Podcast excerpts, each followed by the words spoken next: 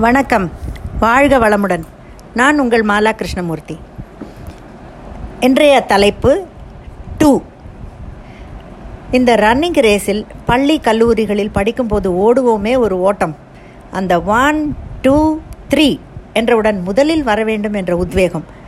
அதில் கிடைத்த பரிசுகள் சுமையான சும் பசுமையான நினைவுகள். இரண்டு பெண்கள் சேர்ந்தால் போதும். கலகம் பிறப்பது நிச்சயம் என்பார்கள். அப்படி மணிக்கணக்கில் என்னதான் வம்பு பேசுவார்களோ தெரியாது என்றும் ஒரு குற்றச்சாட்டு உண்டு. இரண்டு கைகளும் தட்டினால்தான் சத்தம் வரும். சண்டையை தவிர்க்க இந்த வாக்கியத்தை அடிக்கடி என் அம்மா சொல்வார்கள். மனிதனுக்கு இரண்டு கைகள் இரண்டு கால்கள் இரண்டு செவி இரண்டு கண் படைத்த கடவுள் வாயும் மூக்கும் மட்டும் ஒன்றே போதும் பூலோகம் தாங்காது என்று தீர்மானித்து விட்டான் போலும்.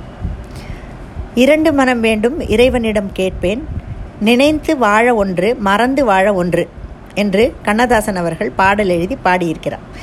இது அடிக்கடி அம்மா வீட்டுக்கு போகும் மனைவியரின் கணவர்கள் பாடும் பாட்டு என்று சொல்லலாம்.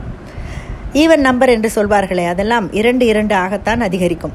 எக்ஸாம்பிள் ரெண்டு நாலு ஆறு எட்டு பத்து என்று. இந்த இரண்டாம் உலகப்போர் மூண்ட போது நடந்த அழிவுக்கு எல்லையே இல்லை எனலாம்.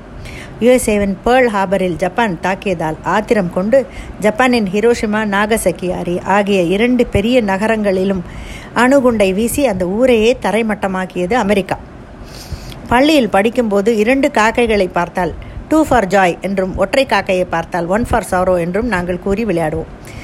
ஒடுங்குதலும் விரிவடைதலும் உலகத்தின் இரண்டு கட்சிகள். சந்தோஷமில்லாமல் சைக்கிளை மிதித்து பேப்பர் போட்டு கொண்டிருந்த சந்தோஷம் என்ற சிறுவன் விரிவடைய வேண்டும் என்று விரும்பியதால் தான் இன்று விஜிபி நிறுவனத்தின் அரசனாக இருக்கிறார்.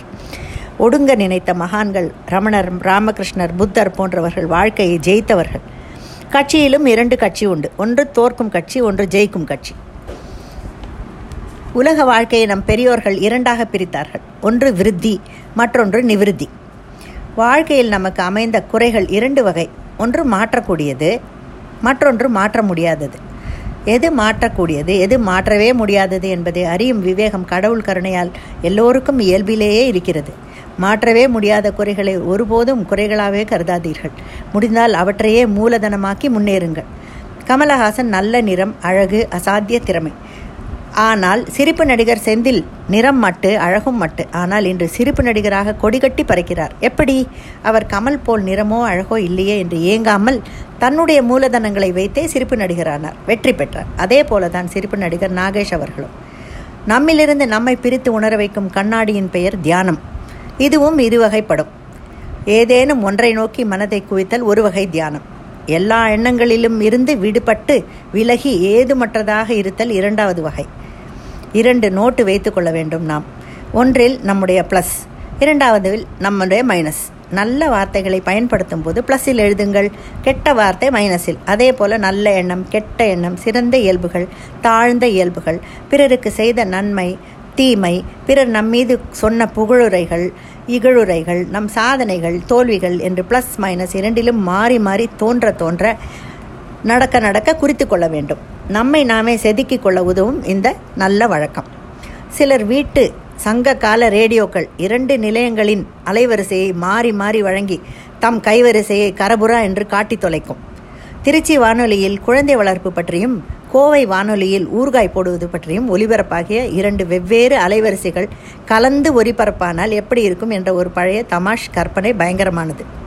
குழந்தையை நன்கு கழுவி குளிப்பாட்டி அருவாள் மனையில் வைத்து அரிந்து பவுடர் போட்டு கார மிளகாய் பொடியை மேலே கொட்டி தொட்டிலில் போட்டு ஜாடியில் குலுக்கி தூங்குவதற்கு வெயிலில் வைக்கவும் என்று ஒலிபரப்பானால் அந்த குழந்தையும் ஊறுகாயும் என்னவாகும்? இந்த கஷ்டம்தான் நமக்குள் நடக்கிறது. வெவ்வேறு எண்ணங்கள் தாறுமாறாக மனதிலிருந்து வெளியாகிக் கொண்டே இருக்கின்றன. இரு வகை கைகளிலும் பாரமான பொருட்களை எடுத்துக்கொண்டு மலை ஏறி இறங்க முடியுமா?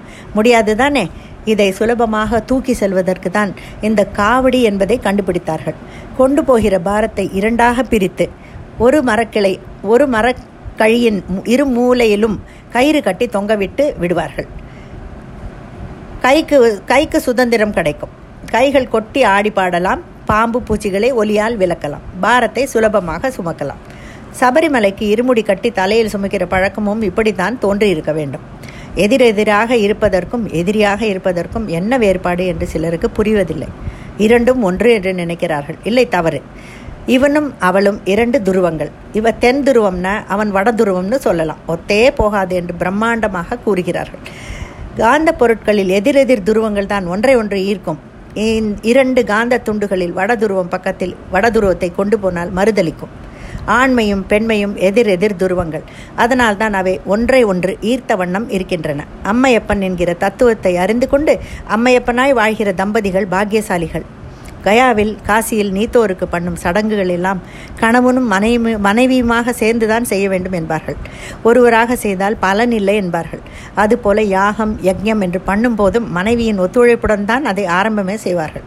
ராமர் சீதையை காட்டுக்கு அனுப்பிவிட்டு ராஜசூய யஜ்யம் பண்ணினார். அப்போது சீதையை சீதை இல்லாததால் சீதையோட பிரதிமையை செய்து பக்கத்தில் வைத்து கொண்டுதான் பண்ணினார் என்பார்கள். இரண்டு என்று நினைக்கும் போது உண்மை பொய் நன்மை தீமை துக்கம் சந்தோஷம் என்று எல்லாமே ஒன்றோடு ஒன்று எதிர் எதிராகத்தான் உள்ளது. வாழ்க்கையும் அப்படிதான் நாம் எதை ஃபோக்கஸ் பண்ணுகிறோமோ அதுதான் நமக்கு கிடைக்கும். எப்போதும் நல்லதே செய்வோம் நல்லதே நினைப்போம் நல்லதே நடக்கும் என்று சொல்லி நிறைவு செய்கிறேன். நன்றி வணக்கம்.